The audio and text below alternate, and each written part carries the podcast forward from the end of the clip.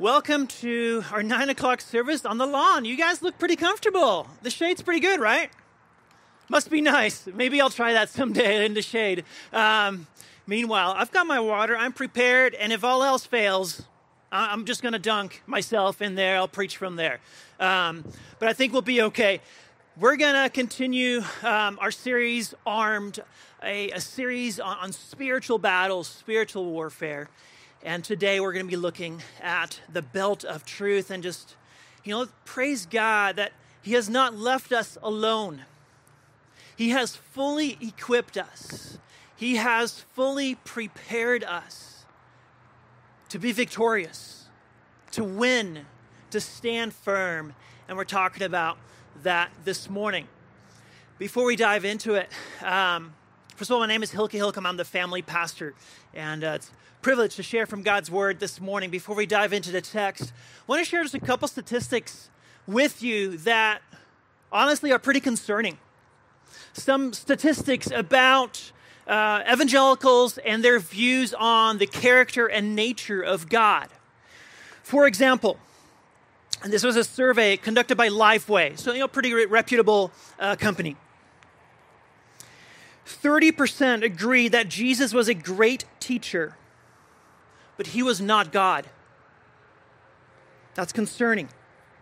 46% believe the Holy Spirit is a force, but not a personal being.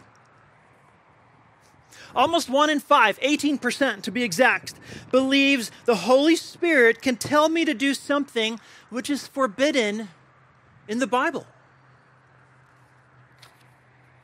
Almost half 46% believe that everyone sins a little, but most people are good by nature, and that God accepts the worship of all religions, including Christianity, Judaism, and Islam. That's concerning. 100% agree that God created male and female. So that's good. Yet more than one in five evangelicals, 22%, also believe that gender identity is a matter of choice. That's concerning. 39% believe the prosperity gospel claim that God will always reward true faith with material blessings in this life. Wow. Almost one in four, 23%, think that religious belief is a matter of personal opinion. It is not about objective truth. We have a truth problem, don't we? We have a truth problem in our, in our culture at large, and, and we'll, we'll talk about that in just a few moments. But we have a truth problem even within the evangelical church. We have a truth problem. And when we let go of truth, it will leave us impotent, powerless in the spiritual battle. If we let go of truth, we are setting ourselves up for defeat, for discouragement, living in fear, and not to thrive, to be victorious, to stand. Here's where we're going this morning in our Now What. It's in your notes and your notes are available on our app or also on the homepage of our website, trinityonline.org. Or now, what is this? That God's strength and mighty power enables us to stand firm in our faith by knowing and living the truth. God's strength and mighty power, those are not two things, those are, that's one and the same thing. God's strength and mighty power enables us to stand firm in our faith by knowing and living the truth. We're looking at a very small portion of Scripture this morning. It literally just says this in verse 14 of chapter 6 Stand firm then, with the belt of truth buckled around your waist. And we're going to unpack that this morning together. But before we get to the text, what is truth? What is truth? And how do we know truth? Philosophers call that epistemology. How do we know truth? And as we look at history, we find that um, that has morphed over the years in some very concerning ways. For instance, and there's a little graph in your notes. Just click on it if you're if you're following along in the app. We also have it uh, on the screen here. In the pre-modern era, which I have loosely defined as everything up to about 1500. If you're a historian, that's probably a gross oversimplification and grossly offensive, but it's going to have to do for our purpose because it's, it really does um, fit uh, what we're talking about this morning. But about 1500 and before, maybe 1480 and before, the pre modern understanding of truth. What is truth? Is we see that, that God and Scripture were viewed as the authority. God and Scripture as authoritative.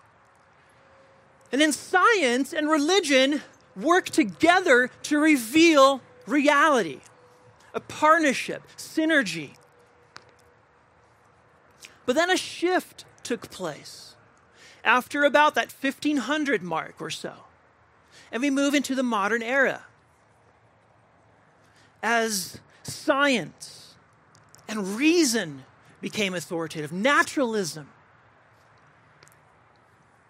We began to elevate the capability of the human mind, human understanding, really, quite frankly, divorced from religion. As the Enlightenment age you know, takes root and really takes off, leaving the Bible, leaving religion, if you will, in the dust. Then we move into postmodernism, which loosely fits the like maybe late 1940s, probably not popularized until well, definitely by the 60s and 70s. Um, and, and, we still find ourselves in, in, that, in that kind of understanding of truth for many in our culture where there are no absolutes. We've moved from absolutes to, to relativism, from certainty to doubt and skepticism. Deconstructionism, questioning everything. There definitely is no objective, um, universally applicable truth that we can speak of in this culture. We filter things in, in, in, the, in the postmodern mind through experience and authenticity. We hear phrases like, no, that is my truth. I am simply living my truth. And you can't argue with my truth because it is mine. Whatever you're thinking is your truth. My truth is authoritative for me. It's a very challenging culture and understanding of truth that we live in. But what does Jesus? What does Jesus say about truth? I'm going to get a drink of water because it is hot.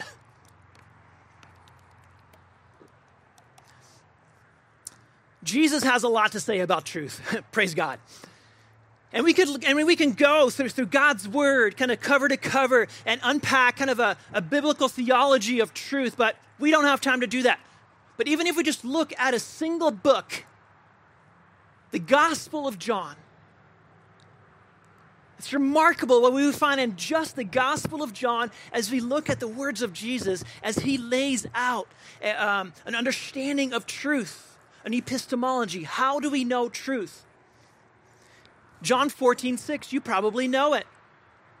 Powerful verse, but also deeply offensive in a culture of my truth.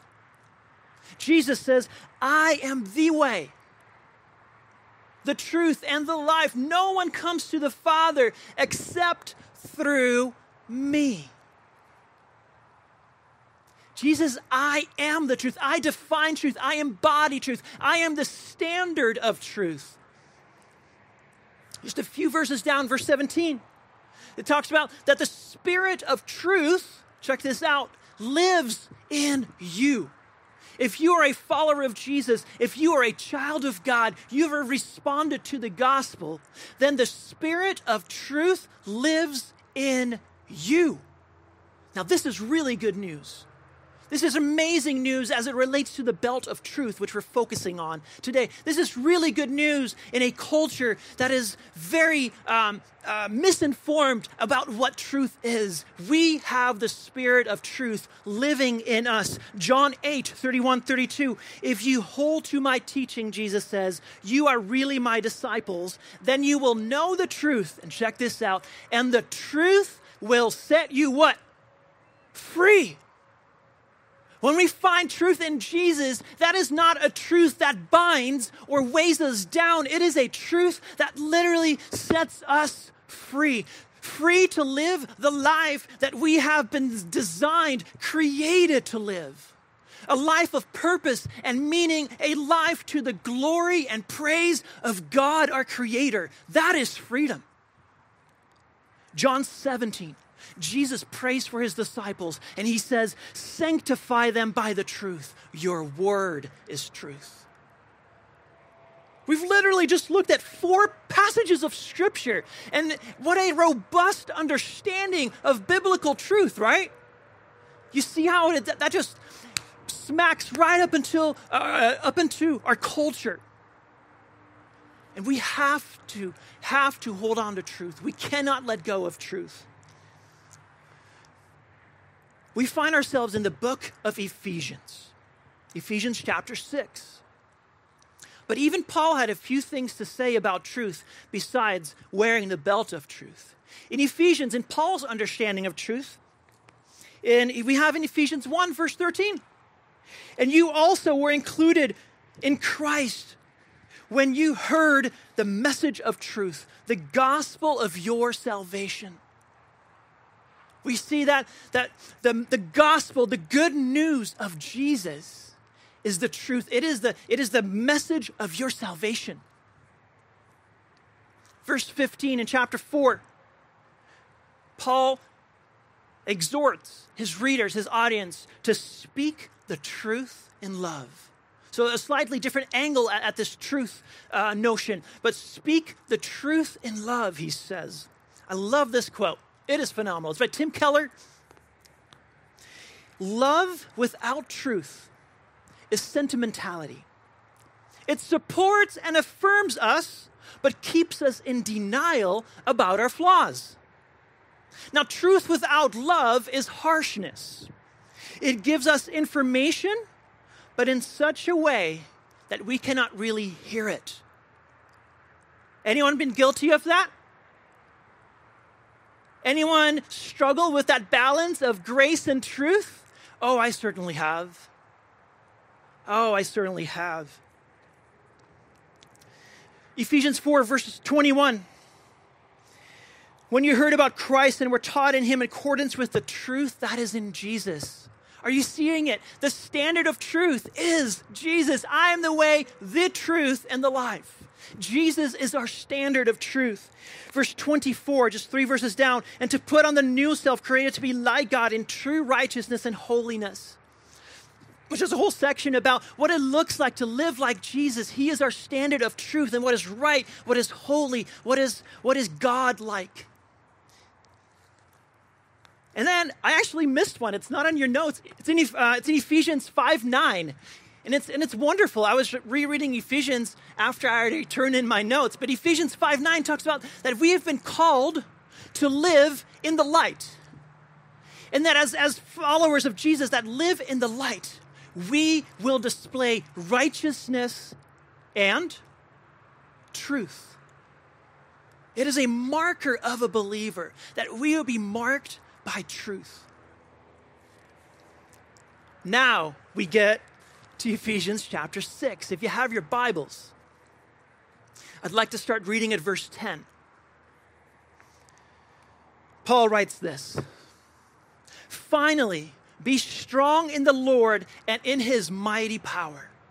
Verse 10 is extremely important. And then Todd taught on this already, but let me just reread it one more time. Finally, be strong in the Lord and in his mighty power.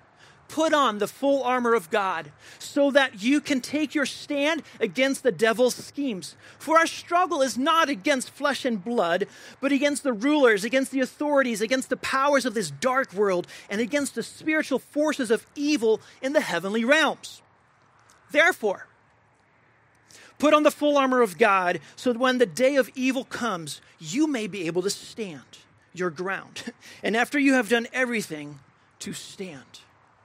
And now we find ourselves at verse 14, and it says, Stand firm then. The battle is real. The battle is, is, is, is a spiritual battle. But stand firm then with the belt of truth buckled around your waist. The first thing I want you to note in your notes is this the belt of truth is not an accessory, it is essential. It's not an accessory, it is essential. And by the way, I know a thing or two about belts being essential. I have been a skinny man for all of my life. And I'm telling you, my belts aren't accessories, they are essential. Without my belt, bad things happen. Like, let's not even go there, right? I need my belt. I don't really care what it looks like, but I do care about its functionality. It needs to work. I need to make sure I put that on my pants or my shorts. This belt of truth is essential. Without it, bad things happen. Really bad things happen. Maybe our, our mind goes to um, a Roman soldier's armor. But actually, probably one of the first pictures that Paul wants us to think of is actually a soldier we find in the Old Testament. In the book of Isaiah, we find a, uh, the messianic warrior a messianic warrior, which, which is uh, the picture of Jesus. And he's got this ornament, and, and we find him in multiple places as it relates to the belt of truth. We encounter him in Isaiah 11. We encounter this warrior in 52 and 53. But it's, I, man, I love seeing how, how deep God's word is. It just speaks to its divine authorship, its divine authority, its interconnectedness, that we even see glimpses of, of spiritual battle and, and our armor, even in the Old Testament, personified in, in this messianic king, this messianic warrior that is coming. But let's face it, Paul was probably chained to one of those gnarly Roman soldiers. He was very familiar with those guys too they probably roughed him up a little bit. And they had a belt, and it was essential to their survival. It wasn't an accessory, it was essential for their survival. Without the belt, their tunic would just be flapping all over the place and they could trip. They would trip. They can't fight like that. They had to singe it all tied up and, and to, to make sure that they were ready for battle or they would be a dead man walking. Without the belt of truth, we are dead men and women walking. This belt of truth really is allowing God's word, the truth of Scripture, to shape us, to, to shape our worldview. It's the set of lenses, it is a filter through which we de- make decisions, through which we, uh, our actions flow. The belt also held in place a soldier's sword, which comes up later in our, in our um, series on, on, the, on the armor of God, which is the sword is what? Sword of the Spirit. It's God's word. No surprise. I don't think that's a coincidence to have the sword of the Spirit connected to the belt of truth. I love that. So, as the belt of truth is a filter, it's, it's a worldview shaping um, and, and knowledge of the truth. The sword is the offensive weapon into how we engage and respond to the enemy on the attack, on the offensive. I love verse 10. I already pointed it out. Verse 10 Be strong in the Lord and in his mighty power. Think about those words for just a moment. Be strong in the Lord and in his mighty power. Todd explained a few weeks ago that the verb is as um, the, the voice is passive. It is a command, but the voice is passive. Sometimes we call that a divine passive in, in hermeneutics. A divine passive is when God is performing the action, God is doing the enabling, He is doing the strengthening. That is his job. He not he we receive the armor from him. He he owns and gives us the armor. He strengthens, he enables through this divine passive strengthening, enabling. And then how does this work? But then we read in verse 14. Stand firm then. There's nothing passive about that. That is an active command. It's an imperative. It's active. That is us. I will enable you. Now stand. What does that look like? Stand by making sure you wear the belt of truth. You will stand by making sure you have the breastplate of righteousness. You will stand by making sure you have the shield of faith, making sure you have the sword of the Spirit. So, this command to stand is lived out through appropriating the armor of God. And we will be victorious. We will stand. When God enables, when God empowers, and we respond in obedience, we will stand. And it is a we, isn't it? We, we looked at that the past couple weeks. It, it is a you plural. But it is a you plural with individual responsibility. The you plural doesn't work if I don't do my part in standing in having my armor ready. The belt of truth is so essential. Um, we think about even when we when we veer off of truth in our navigation, maybe uh, in the olden days with a ship. If you are you got your compass going, I'll confess I have no idea how compasses work. I wasn't a Boy Scout, but if you're just off just a couple degrees and you go for days, you'll be miles off of your destination, right?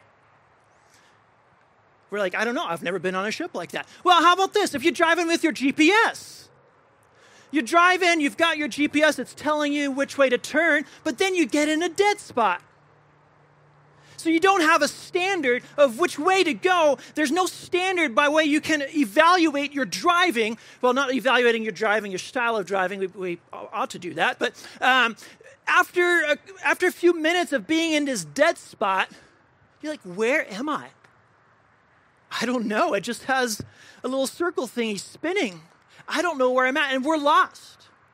Without being connected to this standard that is found up in our satellites, the standard of, of truth and where I need to go, I am lost. Without the belt of truth, you will be lost. I believe this survey reveals so many lost, self proclaimed, self identified evangelicals. I'm concerned that some of these may not even be believers in Jesus if they cannot acknowledge him as the true Son of God, what hope do we have for salvation? The belt of truth is essential. Number two, the belt of truth is multidimensional. Multidimensional.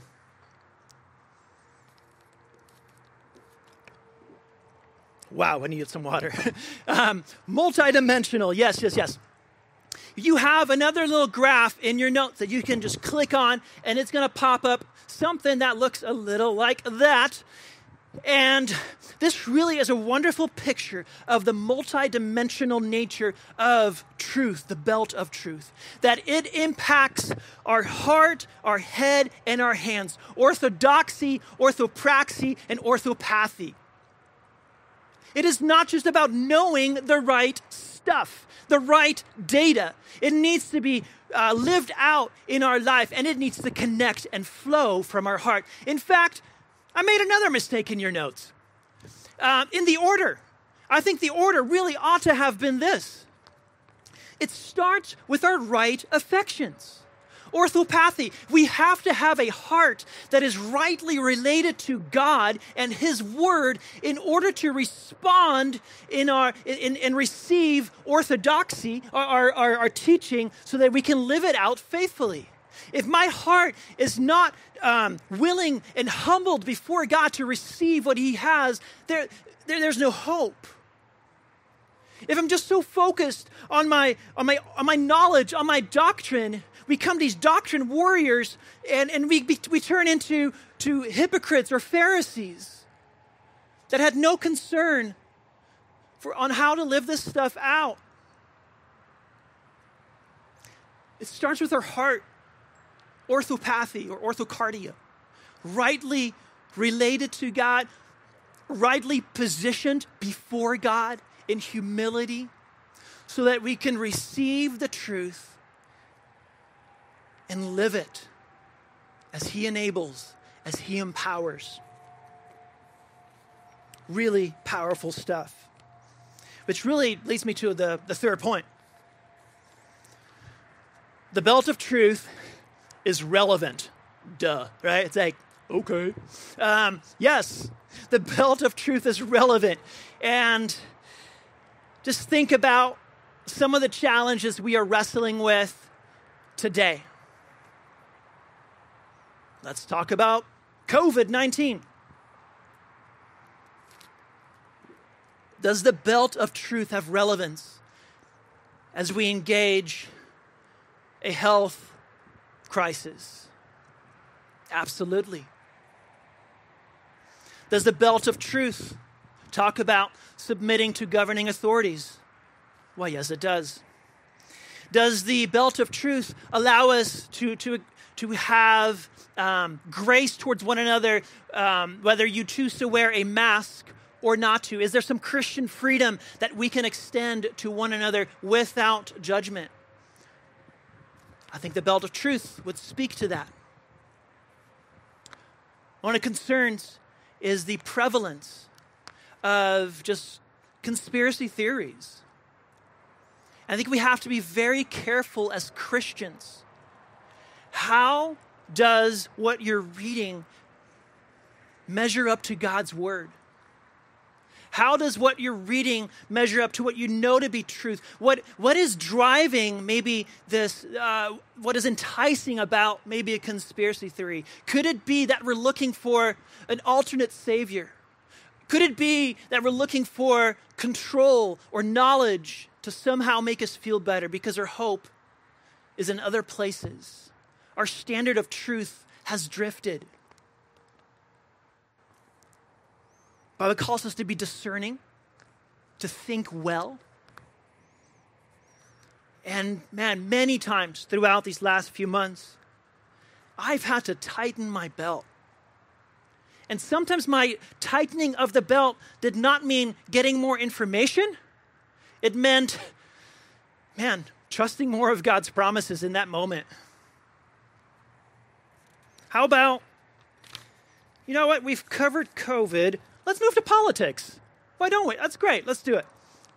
Does the, pel- does the belt of truth have any relevance in politics, in our politics, as believers, as followers of Jesus? Does the belt of truth talk about engaging in the political arena in grace and truth? Would that maybe inform some of the things we do? Absolutely, absolutely. James reminds us to be quick to listen and slow to speak. Such wisdom there on a man. Or maybe I should rephrase quick to listen and slow to post. Quick to listen and slow to tweet. I'm not sure he's listening. Um, but there's just a tremendous wisdom there. How we engage in, in political discussion, whether it's online or in person, um, how can we use Philippians 4 8 as our, as our standard. And it's a high standard. Man, whatever's true, whatever's honorable, whatever's right, whatever's lovely. Wow. Think about such things. That, that's a really, that's a tough standard. It really is. But that is the truth. John Stott he wrote this We are called to listen both to the Word of God and to today's world in order to relate the one to the other. And it takes great wisdom to know how to wisely connect the two. Adam Ching um, put it similarly. One of the greatest challenges of Christian political engagement is to understand not just God's word, but also God's world. I came across a little book. I think it comes out tomorrow. It was already out on Kindle. Uh, I finished it last night. David Platt wrote a little book. It's called Before You Vote. Before You Vote. If you want to be challenged to kind of think through some questions as it relates to your voting, pick it up. It was like seven bucks. Um, quick read. And it helps you process okay, how should I choose to think about some of these issues? What trumps what? No pun intended. Um, what, how should I view? What, what are the big issues? And how do the little issues relate to the big issues? How do I sort through that as a Christian? I thought it was pretty helpful. But what about racism, injustice? How do we think about that as Christians? So thankful for our time um, last week. Marquise, thank you. You're behind the camera. Thank you for what you shared. How do we respond as Christians? Because racism is not first and foremost a political problem, and I know you know that. It's a moral issue, it is a theological issue. Racism is, is a jacked up um, anthropology. Racism is a messed up um, anthropology, understanding of mankind. We, we, we, we lose sight of what it means to be created in the image of God. And clearly, we, you know, we've established, and you know, it, it is sin. It is sin, and it needs to be repented of, confronted. But what now? What, what is, how do you pursue racial recon- uh, reconciliation? And that's like, like the million dollar question. And, and there's, it's, it's a very complicated question, but how does the belt of truth relate to that? It has to include the gospel that we're all broken before God. It has to include an acknowledgement of sin. It has to include forgiveness. It has to include Jesus. Some have suggested that the path forward is adopting color blindness. Color blindness is, is, is, is devoid of gospel. It, it, it, it, um, it doesn't recognize the image of God properly. Or there's another model um, termed Anglo conformity. What if everyone just does it like the majority group? It will all be better. That's not gospel. That's not repentance. That's not forgiveness. Or maybe it's multiculturalism that some suggest. All the, all the cultures celebrated equally and valued, and, and practically that just means that all the cultures accept the dominant culture is valued and kind of setting us up for the same thing. And it's not gospel centric. It is not Jesus centered. It is not an acknowledgement of sin. It is not acknowledging the need for repentance and forgiveness. Complicated issue. The book I just finished, it's called uh, Beyond Racial Gridlock.